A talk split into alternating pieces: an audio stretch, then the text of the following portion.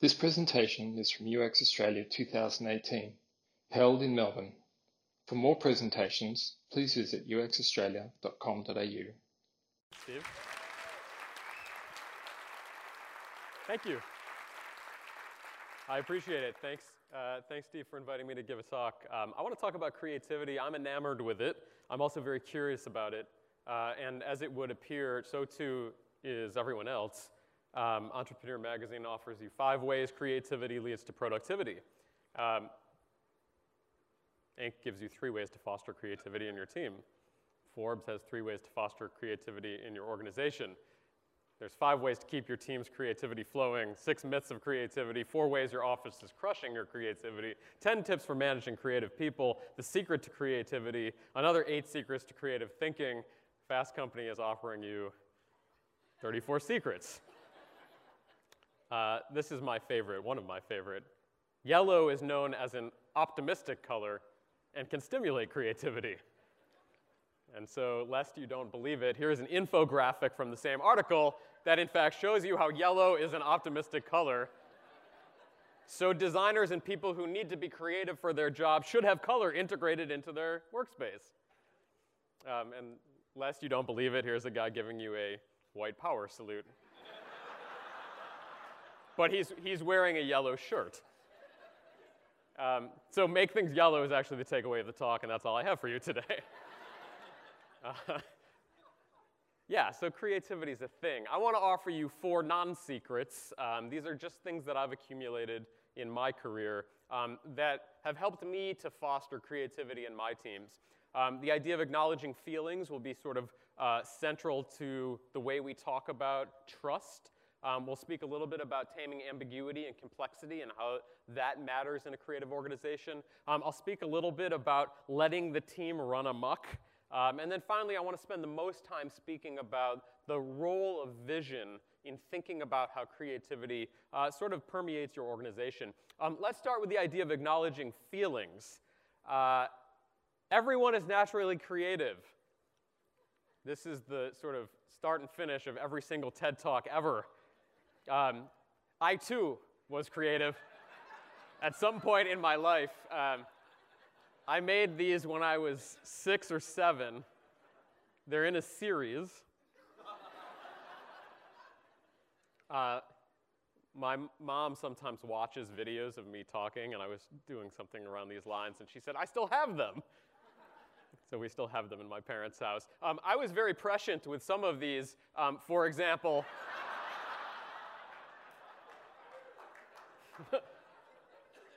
I should have kept going and we could be equally as prescient about other politicians that are coming. Um, I made a thing is sort of a big deal in our field. And I think um, when I watch my team, particularly when I'm mentoring uh, junior designers, um, make things, it, it's almost like literally like a like a exaltation of like I made this thing. It's it's cathartic. Um, and I put everything I had into making it. I really focused. I was there late nights, and you know, it wasn't just time and energy, it was like emotional, and I was spent afterwards. And I felt really good, but then um, I sort of recognized that it was hard for me to make because making things is hard, in fact. And I kind of started to look around, and I saw that everybody else made things too. And um, my thing's not as good as their thing, right? And I start to sort of feel this. And I kind of look around some more, and I'm like, actually, you know, their thing's a lot better. Um, my thing is bad. I internalize that, and an unfortunate thing happens next, which is that I feel bad about myself. And I internalize the idea that, in fact, I am bad. When I watch this happen in my students, it's actually very, very vivid. There's a moment where the excitement of having crafted something new into the world leads to this. And you can actually see their body language and their entire demeanor change as a result of this. And unfortunately, I've seen one of two things happen as a result. And one is I give up. And by give up, I literally mean leave the profession. And I've seen designers do this a lot. There's a joke that designers end up open, opening yoga studios, and there's a reason for the joke. Um, I think at least two or three of my alumni have actually done that. Um, I give up. I'm not doing this anymore. I feel so bad when I make things and compare myself to everyone around me that I'm not, just not going to put up with it anymore. The other thing that I've seen happen a lot is that I entrench.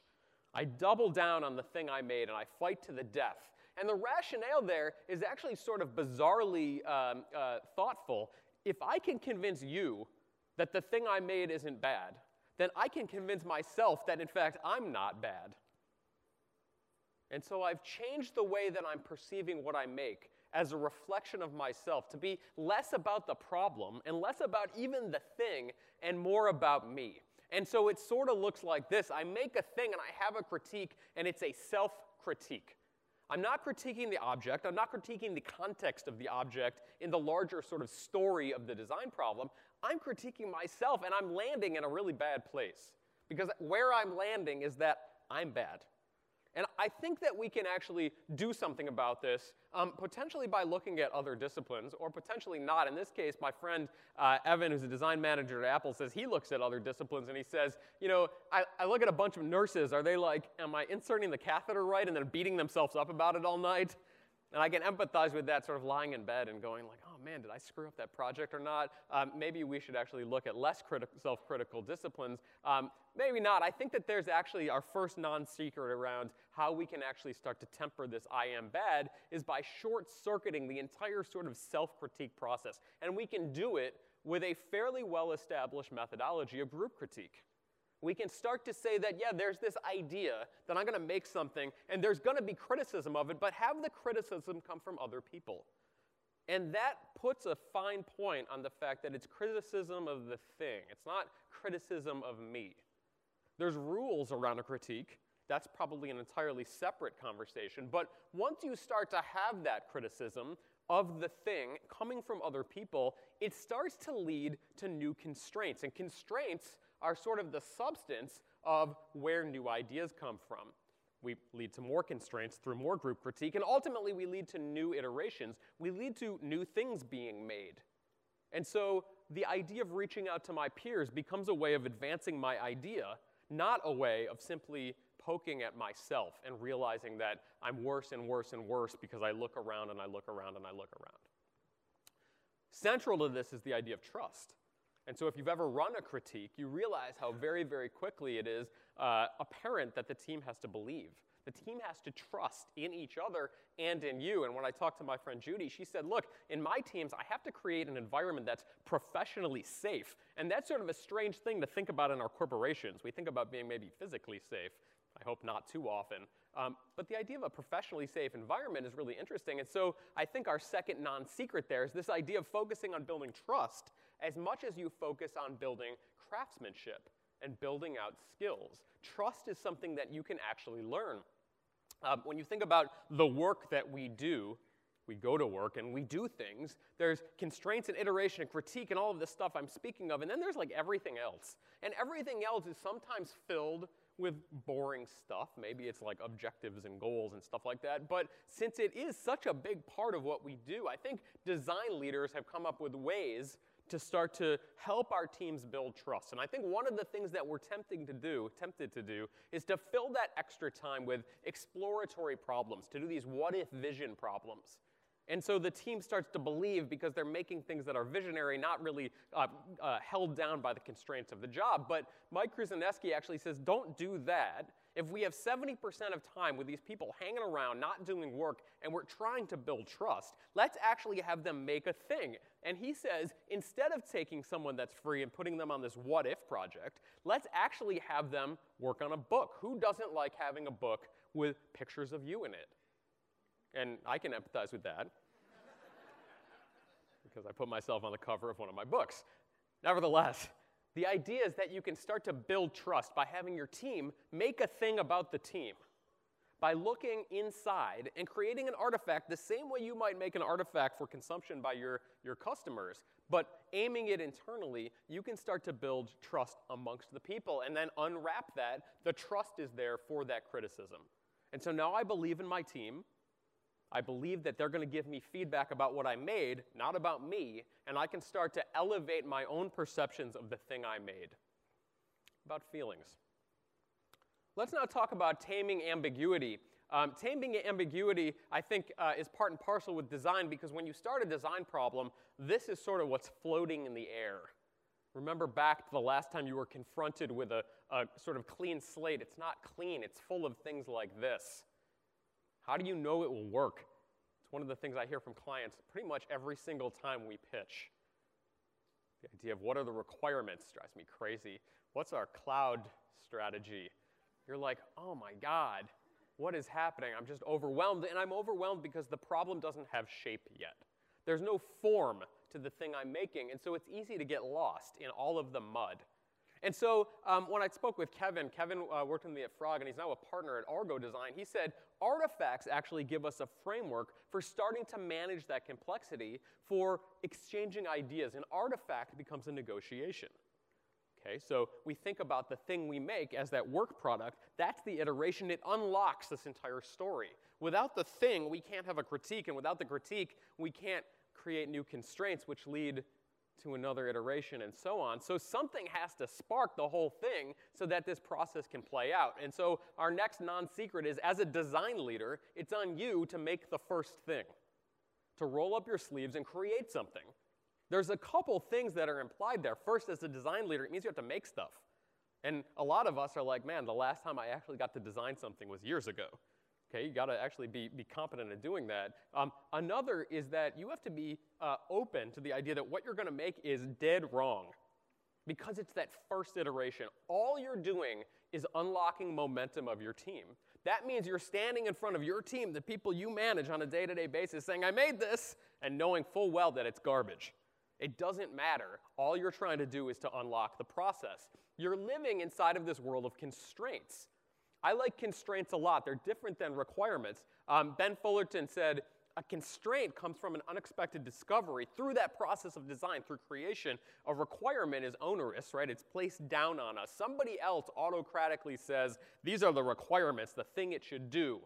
But constraints come from that creative process. When you make something and you look at it and you reflect on it and you critique it, new constraints inform the next iteration.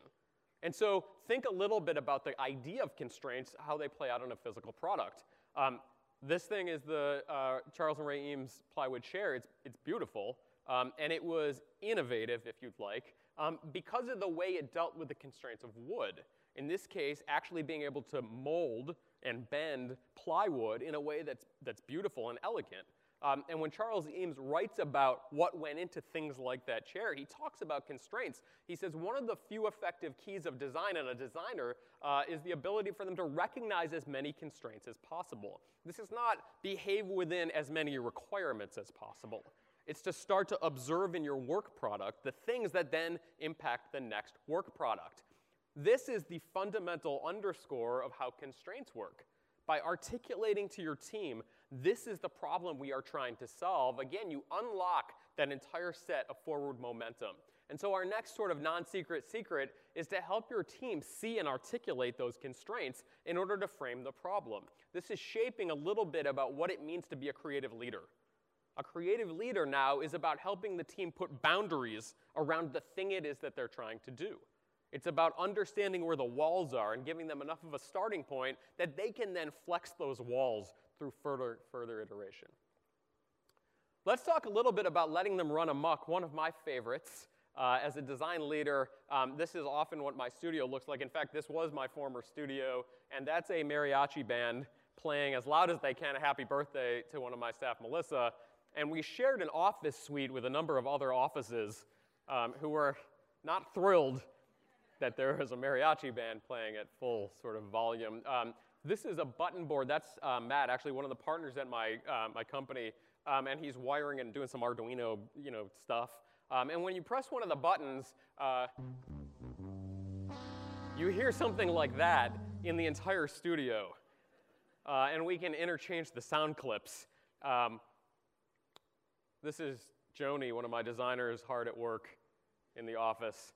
Uh, this is how you make coffee in the office with clearly articulated infographics on how it might work. this is um, the thermostat in the studio because someone was too cold, so they took it. Uh, I'm showing you these things not to point out like how whimsical and crazy the studio is. Um, there's actually something going on here that's around being permissive. Again, when we talk about this idea of constraints and iteration and critique, they thrive in a certain sort of environment. Uh, they thrive in an environment where inspiration and passion and drive can live and play. And they die, they literally die in the context of rules and requirement and precedent. And every one of those examples I showed you is an example where somebody theoretically broke the rules. Taking the cover off the thermostat is not necessarily something facilities management wants you to do. But if you're cold, take it off. Okay, so then think a little bit about what it means to go do that, to take out those rules, which destroy creativity. It means that as designers, you get to start to take chances. I, spoke with Mike Elbers, one of my former students, who was actually at the BBC before he started his own company, and he was designing the embedded media player for the BBC. And he said to his team, What industries understand video? And the answer was porn. So they did their competitive research in the porn world, and they had pinned up all of the different video players on the wall. And they had blurred out all the you know, nasty bits. And he said, When you took a couple steps back, you could see everything. He didn't ask permission at the BBC if he could put up screenshots of porn players, because the answer probably would have been no. Instead, he just did it.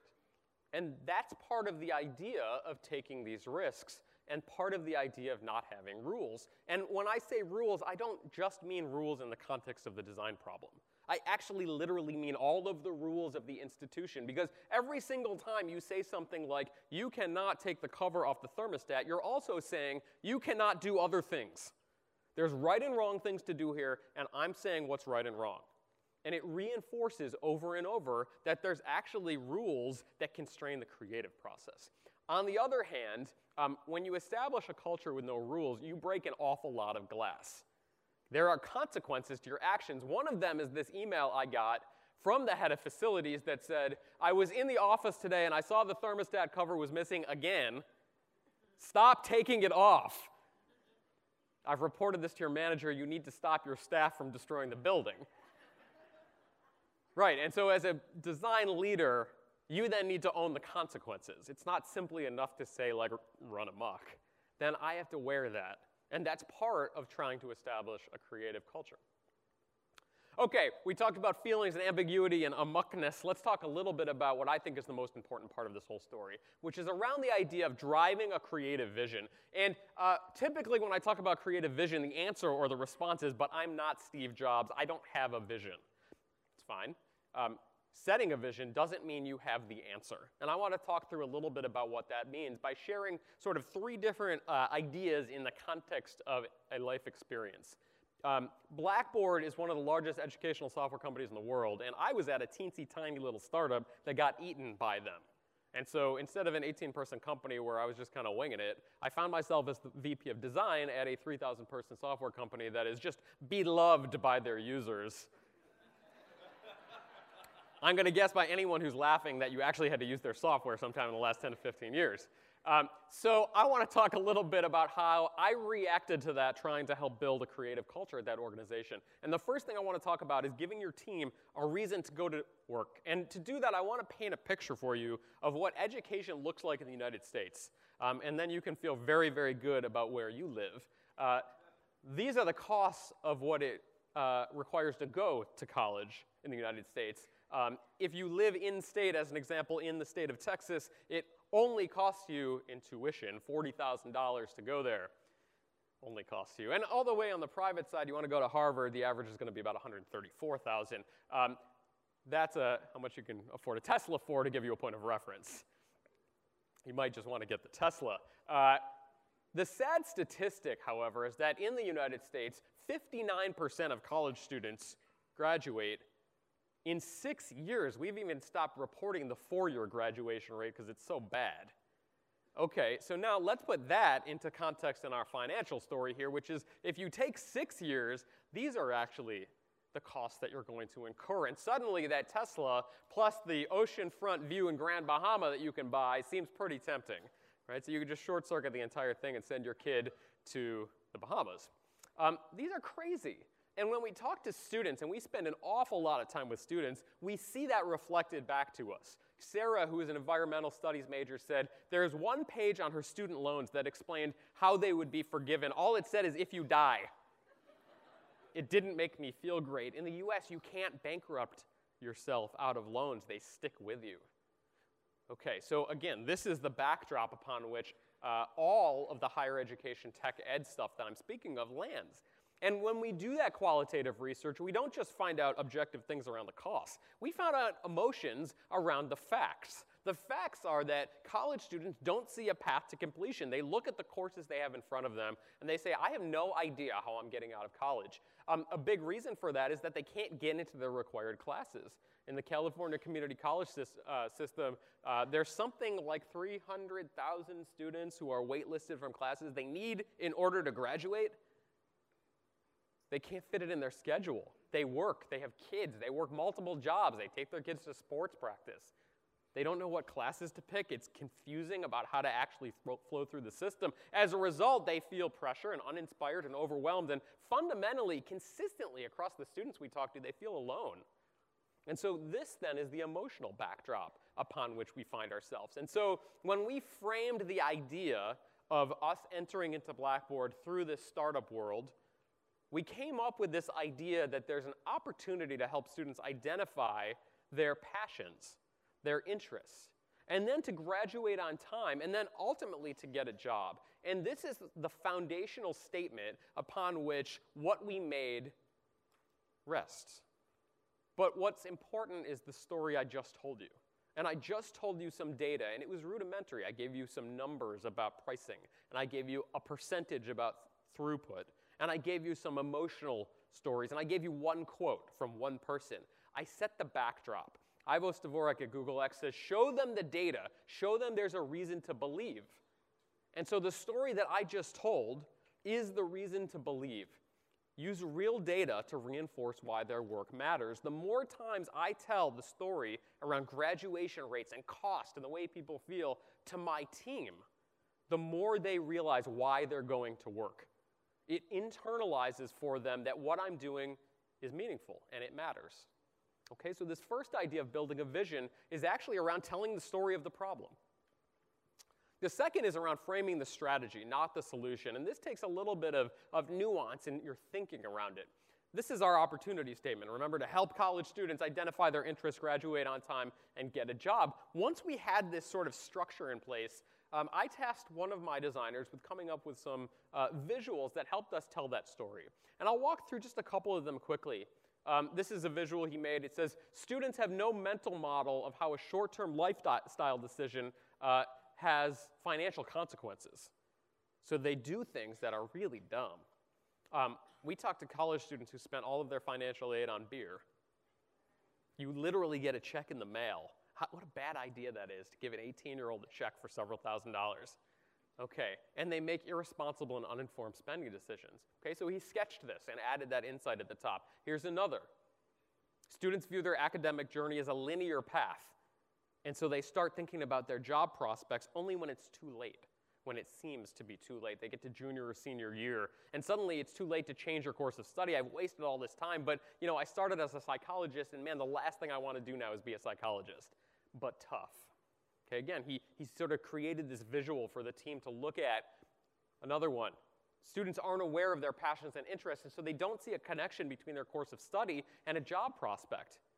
They don't even realize they have skills. And then a visualization of sort of the ecosystem. Students feel their academic journey is out of their control. And in many respects, it is.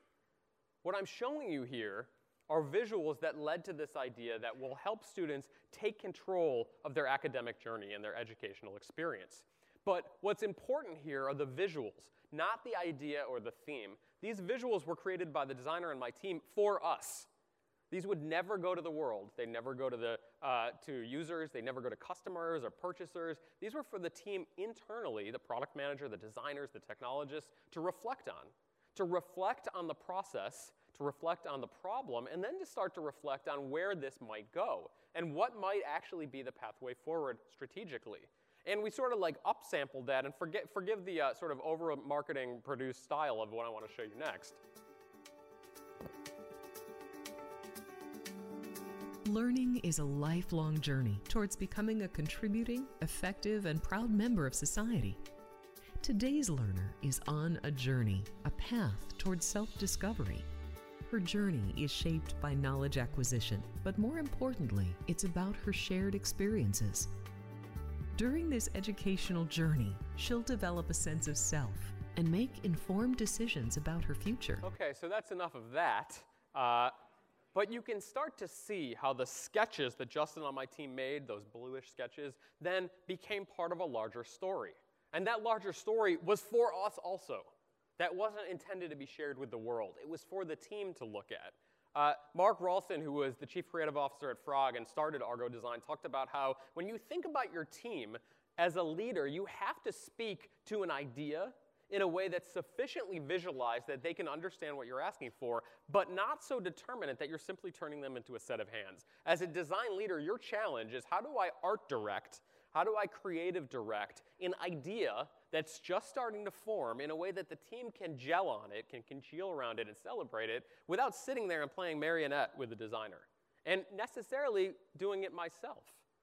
Okay, so the challenge, the opportunity, the non secret there is this idea of visualizing the strategy just enough to set the trajectory forward. Those sketches in blue took Justin maybe three hours, four hours in Illustrator. Those weren't high fidelity. The upsample in the video, maybe a little bit longer, maybe three days, four days of work. I mean, it was kind of rudimentary, right? The person walking. But suddenly that becomes an artifact that visualizes what it is we're doing. And that becomes something that as a team we can look at. Remember that idea of creating a book and sticking your face on the cover? That's sort of the in project version of that same idea of giving the team momentum around the strategy. The last story I want to tell is about a story. Telling the retrospective story. I want to spend the most time on this because I think, uh, if nothing else, this is the most important part of articulating a vision to a leadership team and then to a sort of set of, of practitioners in a way that's persuasive. Um, this is the end product of a lot of effort by my team um, and the products teams at Blackboard. This is a personal education planner. Uh, and, and, among other things, it helps college students plan their schedule, pick their courses, visualize them in certain ways, and then register for classes. Um, go back all the way to our sort of understanding of the problem space, we came up with this assertion, a value promise that says we promise to empower students to take control of their educational experience. So let's look at our model here of the idea of constraints, iteration, and critique. Uh, I want to tell you the story of constraints, iteration, critique over and over and over of how we got to that example. Um, and so take a walk down memory lane for me. Uh, this is at a company called MyEDU, the startup that I was at that got acquired, one of the first products that we had. This is a schedule planner. And it does exactly what you might think, except with a couple bells and whistles. In the top left, you can see I can block out my, my course of study, all the classes I want. Um, but in the bottom, you can actually see I'm selecting course sections and seeing in context the relationship between the professor and the courses I'm thinking of taking. Um, and we had so much statistical data on our site that we were able to then predict how they were going to grade with some degree of statistical significance. And so students could go on there and say, well, it actually looks like Mr. Smith is getting easier as he ages we had the ability to show you grade history. You could find out things that, you know, he's a little harder in the summer. Okay? Not sure how much this is supporting academic goals. But this was the draw for students, and this got us up to about 2 million college students. And so, starting to think about the first step in the journey is crafting this product that builds audience and gets people there. Um, and from that, we developed this idea that we knew stuff about the students and we could visualize it. The more time college students set, spent with our platform, the more we knew about them. And so we said, well, what if we help them see themselves in a certain way? And we created the MyEDU profile. And what you're seeing here is a, a visualization of what it looks like to the students. Um, it's literally LinkedIn for college students. The difference is it looks great. The other big difference is that it helps college students feel accomplished because they go on LinkedIn and they put in like started school 2018 and then that's all that's there. And we've heard them say in research a lot, it makes me feel dumb. I hate it. Makes us feel great, right? Because we list all our accomplishments and like, look at how I'm doing, right? And so we created a profile where as a college student, you would look great because you've done things. If you were the president of your fraternity, that counts. That shows leadership to somebody. Put that on the profile. Oh, you were the starting quarterback on your team? Put that on the profile because that shows dedication, right? You didn't get there magically. And so we created the visualization that helped you communicate yourself to the world. Um, and then we turned around and sold that data to college recruiters who could give you jobs. Okay, very similar model to LinkedIn, and this is the way that job searching kind of looked. Um, up at top there, you can see a visualization of places students might want to live because they don't know. They don't know what it's like to live in New York City if they grew up in Wyoming, and so we can start to give you some details like, hey, actually, the rental price is $3,000. And so what you're used to may not actually work here. Or by the way, your commute is going to be 44 minutes. We were a startup. We had no data content team, so we made up those figures, by the way. Um, so then the next step on our journey was to take sort of everything we learned there, and we made a little product that we called uh, Job Genie. Um, and what you're seeing here is Job Genie, a very, very simple tool to help college students identify their passions and interests. You started, you said, like, what's interesting to you? Money, power, impact, or freedom? Very, very simple and easy for an 18 year old to go, like, yeah, I like impact. No, they don't say that. They say, I want money, right? And then they pick, and we say, all right, here's a career and we talk about it. This is a nurse. Um, we, we have some videos of like what do actual nurses do every day because I don't know. I just liked the idea of being a nurse. Um, we have perks and downers. The downers said you'll have to interact with a lot of gross fluids. Again, we had no content team, so I probably wrote that. Um, we had a salary and cost of living calculator. Interesting little side note is that a college student who's been making $12 an hour has no idea $40,000 as a salary is a lot or a little. They've never made a salary. And so a simple calculator that says, actually, that's about this much an hour is super helpful for them. And so we also gave them tools that help them plan out finances and have introspection around what it would mean to live. Hey, you want to be a dancer and live in New York City? Those things are at odds, right? You're not going to make any money. okay, great. And you could like say, I want to live like a rock star and have a massive family. And by the way, I want to drive a Lamborghini and not actually have a job. And we could be like, hey, not a great idea. Okay, and then from there, we developed this idea of that personal education planner that I shared with you at the beginning. This is a visualization of how it started to gel a little bit. What you're seeing here is a student selecting their interests, walking through sort of a, a fun way of saying, like, these are things that I kind of think that I might be interested in or kind of might be good at. And we'll build a story for you. We'll build a little profile for you around what you might do. And so we can discover a little bit about our personal pathway. And this isn't a recommendation of one career, you should be a nurse. Instead, we're giving them the ability to learn and pivot very quickly around things like majors and skills. Um, in this case, here are some skills that you might want to explore. Okay, well, what is SQL? So I can go into SQL and find out a little bit about it. Um, and I can learn a little bit more than just what are the initials that are on all of these job postings. As an example here, oh, there's demand for it. Where's the demand? Well, it's in New York. What are majors that I can uh, use to learn that skill? And so this is starting to educate students at the same time that it's driving them toward introspection. Let me show you a little bit more of a higher produced version of what this might start to look like. Higher education is an opportunity for students to define a future that's different than their present. But between balancing school, finances, work, and family, there's little time to plan. Having the right degree and skills can be the difference between having a career you love or a job you hate. Students need to develop a plan that aligns with their goals and take the right classes to graduate on time. But with an advisor to student ratio of 1 to 300, that can be difficult. Blackboard Planner is a mobile tool that helps students better navigate their educational journey. Students can discover careers based on their interests, make informed decisions with real labor data and job trends from Burning Glass. Learn about careers firsthand through rich Road Trip Nation videos. Explore degree programs based on interests and coursework. Track progress to graduation. Easily communicate with advisors. And even schedule classes directly through the integrated course scheduler. And the best part? All of Blackboard Planner features live within the BB Student app students already use and love. This makes students more informed, empowered, and better tracked for success. For advisors, we've also built a special view, capturing insight into students' sentiment, academic plans, who's at risk, and more. Blackboard is the market leader in engaging students daily on their educational journey. With decades of experience and countless innovations, Blackboard Planner is the newest tool to set students on the right path, quickly, easily, and with as much help as they need. Explore, plan, succeed with Blackboard Planner. So you can see uh, what happens when marketing gets their hands on that idea, but um, starting to see the storyline there. And when I talked to Rachel Hinman, a friend of mine, she said the trickiest part of being a creative, creative leader is actually getting people to follow you. It's getting people to sort of want to have groundswell behind your ideas, or even if you don't have the ideas of your vision and trajectory.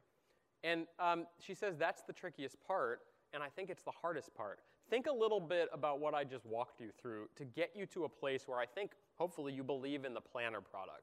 I started with that schedule planner, and I talked a little bit about how we had grade data and the ability to predict if that professor's any good or not. Uh, and then I walked a little bit through this idea of how that led to those tiles, which led to the profile, and that profile led us to a careers business. That led us to that idea of creating Job Genie, where you could learn about yourself, and that fundamentally coalesced into that planner product. I told you that story as if it was perfect. And that's the big non secret there, because of course it wasn't. It was a shit show. It was crazy. It was a startup with 18 people, and we tried all sorts of things that didn't work, and people got fired, and then there were layoffs, and we, dev wasn't working, and the server was down, and the, DN, the uh, CDNs needed to be flushed, and then we got the Blackboard, and where, how are we going to fit in this culture, and they didn't believe in the product, and blah, blah, blah, blah, blah. But I didn't tell you all of that. I made this story seem perfect, because when it feels perfect, you feel confidence not only in me as a leader, but in the idea that we're trying to build. And I think that is really, really important. Ultimately, creative leadership is about getting people to follow you on an idea that doesn't yet exist. It's on a pathway that you aren't really sure is going to work, that you're not really sure you're going to get there. And so this is one of these never let them see you sweat moments. Okay? The idea here is to make it perfect. And so ultimately today we talked about four different things, and these are the four things that as a creative leader I'd like you to take away and back into your organizations. The first idea that we spoke about was acknowledging feelings, that design doesn't exist in a context of sort of objective, let's do work.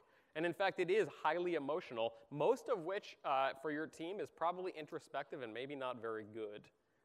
We talked about this idea of managing ambiguity and dealing with the idea of complexity and how in a creative organization you're never really going to have a firm understanding around all of the parameters. And so, as that leader, you take the first swing at the plate. You make something so people can react to it and respond to it. We talked about this idea of letting your team go crazy and break glass and take the thermostats off the wall because once you have no rules, you're reinforcing the idea that people can explore. And we spent some time talking about the idea of driving a vision uh, this really um, interesting perspective that you don't have to be the smartest person in the, in the room to actually drive a vision through your organization. Um, I liked those ideas at Fast Company at the beginning, so I put myself on the cover of Fast Company with 12 ways to manage the chaos of creativity. Um, these are actually the things that we talked about that I'd like you to take away from the, the, the talk. Hold group critiques, build trust, understand why team artifacts matter, uh, make a thing, Frame the problem and articulate constraints. Spend your time letting your team play by removing hierarchy and minimizing those rules. Uh, describe the impact, frame the strategy, and fundamentally tell the story and make it perfect. I hope that through that you achieve some creative clarity. Thank you.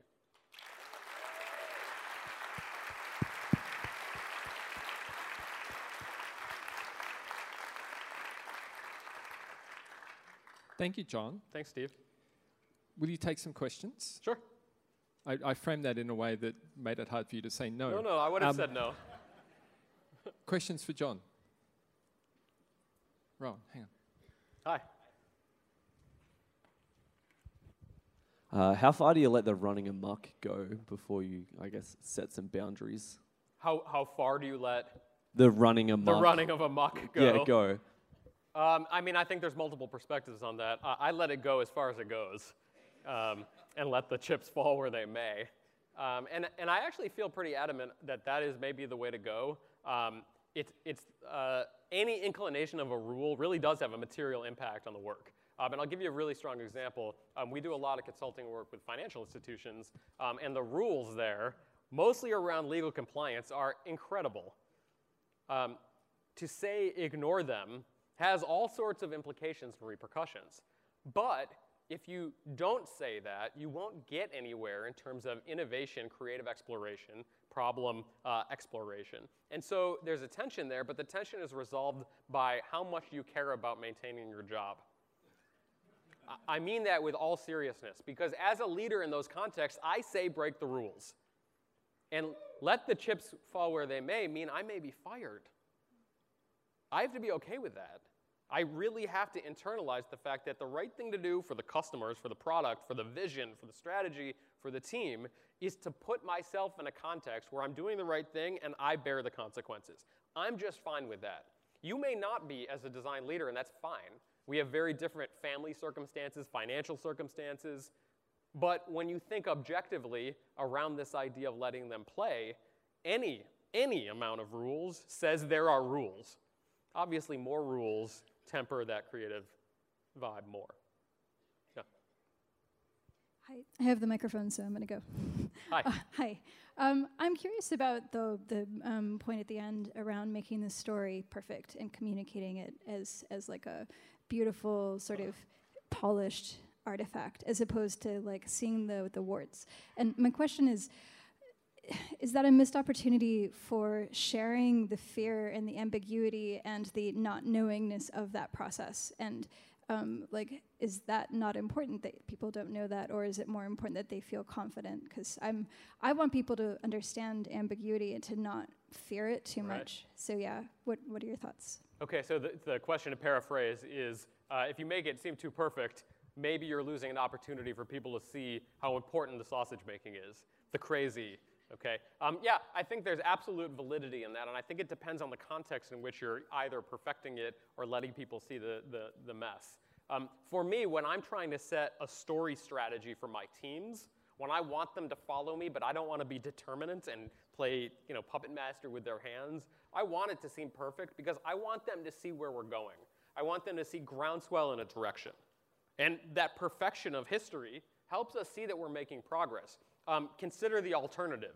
Um, well, we built that schedule planner and we realized that we were going to charge for it, so we tried to charge for it, but students don't have any money, so they didn't pay us, so we almost went out of business. We had to lay off 50 people at that point, but then we raised a round from Bain Capital. That allowed us to play, but they wanted to encourage us to sell ads, so we sold ads for Target on the site for ramen, but that didn't seem like a good idea. Um, and then we got acquired, and everybody was really unhappy, um, and so like a bunch of people quit. Like that, that doesn't inspire confidence in your team to tell that story. They know it's there, they lived it. On the other hand, working with other people in the organization, if they think that everything's going swimmingly, they're going to expect it to go swimmingly. And I think there it really is important to say things like, uh, yeah, we tried stuff and it didn't work. And here's what happened, and here's why it didn't work, and we learned. But then we tried it again and it didn't work. And it's because our process isn't infallible, and it's because it's not a science. And so helping them learn that, I think, is really important too. Um, for me, the creative leadership part uh, is, is um, I think that's why teams fail, is that they don't have that creative leadership. Um, I think that's the biggest reason. And so all of the other stuff, I sort of um, scratch the itch with in other ways. Thanks. Yeah. Hi, John. Uh, thank you so much for your talk. It's very inspiring. Um, just uh, one clarification. So, uh, if a requirement is a boundary set by the authority uh, and a constraint is something set by oneself, uh, what is the difference between the two? hmm Yeah, so I- I don't think a constraint is set by yourself. I think it's um, identified by yourself. Uh, I think it comes from the work product. And this gets very sort of like organic very quickly. But when I make something, um, let's take something a little bit more artistic. I throw ceramic pots. Um, and so when I make a pot, I have it. But I'm not done yet. And so I sort of reflect on it and then I change it. And then I reflect on it and I change it. And that's happening quickly, and I'm not uh, conscious of it. It's, that's what mastery is, right? You're reacting implicitly and almost sort of like passively through flow to the thing I'm creating. And each time I change it, new constraints come into play. And the same is true in a creative problem like design or architecture or something uh, uh, of sort of the, the scale we're talking about. Um, there's an author named Donald Schoen, and I think I just screwed up the pronunciation of his last name, who talks about how um, in creativity there's talk back between the artifact and the person making it. And I think that's a very poetic way of talking about how constraints emerge from the stuff I made. Requirement says, I already know.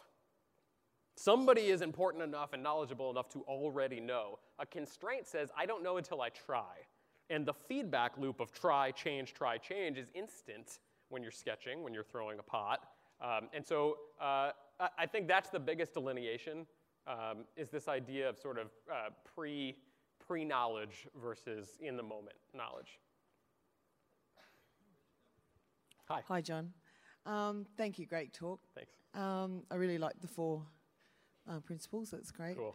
Um, visualizing is definitely a big part of what I have experienced as well. Um, in an agile environment, so there's two questions, two Okay. points.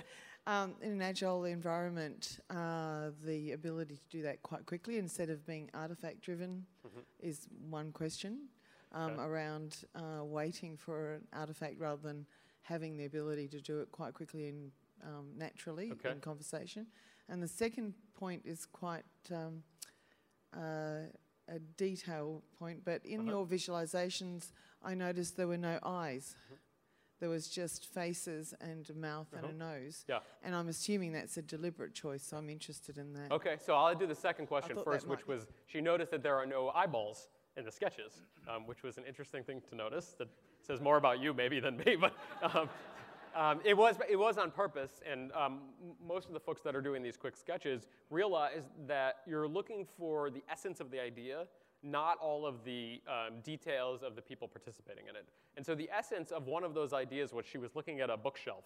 Um, and I, I forget the exact detail, but I think it was around the idea of aging and starting to come into sort of an understanding of my passions, right? Starting to learn about myself.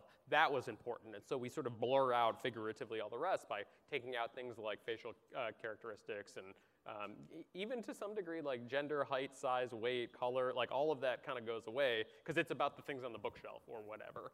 Um, the first question was sort of a thought around um, being, you know, having agility and then making wh- what I think you mean as the pre-work, right? eh, versus like loose and lean and making stuff up as you go along. Um, I think those are to some degree at odds. Um, this gets super tactical very quickly, but uh, every time that I've had success with Agile, whatever the hell it means, we've had a sprint zero. And the sprint zero encompasses like, let's go talk to some people and let's go sketch some stuff and iterate and play in the mess. And then, ta-da, we're ready to go. And it doesn't mean we made a spec. It means we now have our head around the problem. At the very least, we have the framing statement. Um, and so like that's always been the way that my design teams have handled, handled Agile. If anybody has any other suggestions at some point, I'd love to hear about them. But thank you. Time for one more question. Yeah,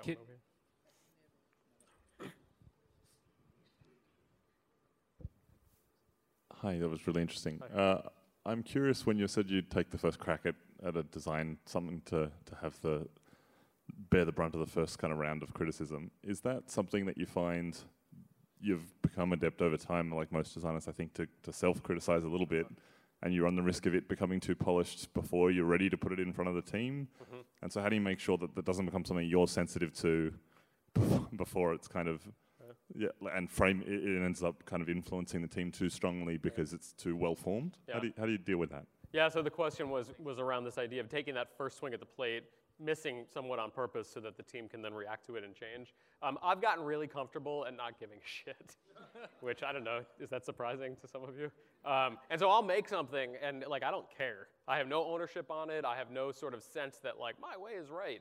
Um, and I'll put it out there and then I'll help the team sort of critique it. Um, I don't think you can help but have some of your vision for things you make in the thing you make. And I don't go out of my way to be like, let's make this as wrong as possible. Um, but I really think it does come down to first um, the ability somebody has to make stuff. Um, like it has to be easy because otherwise you're gonna want to defend what you make. So it's so flippin' hard to make, right? And so like it's fairly, I like I have some craft, so I can just like make stuff. Um, and then the second is I have there's no reason for me to be that invested in it um, because I, because again I know it's wrong and I trust this process. I trust the creative process. Um, I think that comes through experience and you're like I don't know most of y'all are seasoned. You're not like 23 years old, and I think the more time that you do projects, the more you screw them up. And so then you learn from those, right? And so you learn that you're going to be wrong the first 100 times. That's the process. Cool. Hey, thank you guys very much. I really appreciate it. Thank you, John.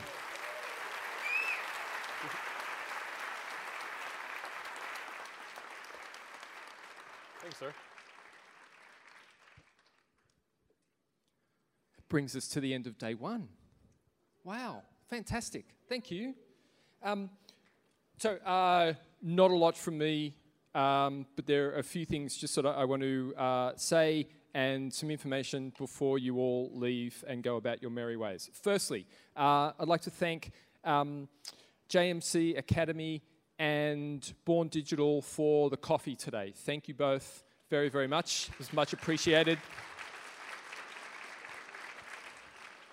Thank you for listening to this presentation from UX Australia 2018. For more presentations, please visit uxaustralia.com.au.